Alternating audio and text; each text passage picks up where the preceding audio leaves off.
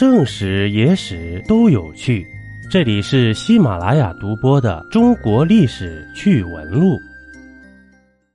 她是黄莲圣母，号称仙姑下凡，法力无边，救死扶伤，击杀洋人。她是义和团运动中少有的女首领，弟子们称呼她为大师姐。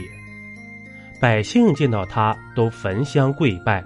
就连清廷的官员见到他也要敬他三分。他的结局很惨，被清政府出卖，被洋人活捉赏玩，寻回欧洲，死后还不能入土为安，被制成了标本。他就是红灯照的创始人林黑儿。接下来啊，我将分几集来说一下这一段尘封的历史，希望能勾起您的好奇心。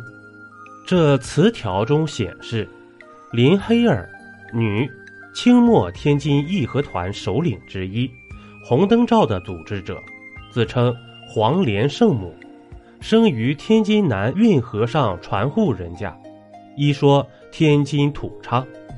这苦不算苦，二四加一五，满街红灯照，那时才算苦。这热闹的街上。却已被震天的鼓声和雷鸣般的清脆的口号掩盖了。待声音越来越近时，远处的人们才看清楚，原来那是一群身着红色衣裤、左手提红灯、右手持红折扇的十几岁的少女们在整齐地喊口号。少女们被几十个大汉抬起来。以八抬大轿为中心，前后对称，两队排开，整个队形有序地往前移动。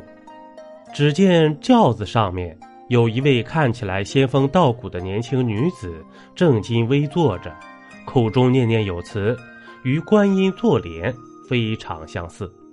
略一打听，凑热闹的群众才知道，那女子正是天津附近名声响彻的黄莲圣母。林黑儿，有人又叫她仙姑，她就是红灯照的首领，义和团的神仙。这听说呀，每当七到十天的时候，黄莲圣母会带着红灯照的成员走街串巷，表演各类法术以及为民治病，所以她在民间的名声很好，深受民众欢迎。那么。圣母后来怎么样了呢？对于红灯照和林黑儿的详细描述，广东著名文学家乔西生在《全匪纪略》中记载的非常详细，且对红灯照有很深入的研究。据他在《国学要览》中记载，林黑儿是天津南运河下十里处的一个船户的女儿，在一九零零年春季。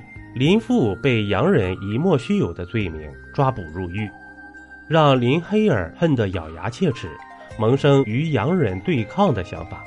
当时洋人在中国活动的主要代表是教会，这很多的案件都与这些劣迹斑斑的教会有关。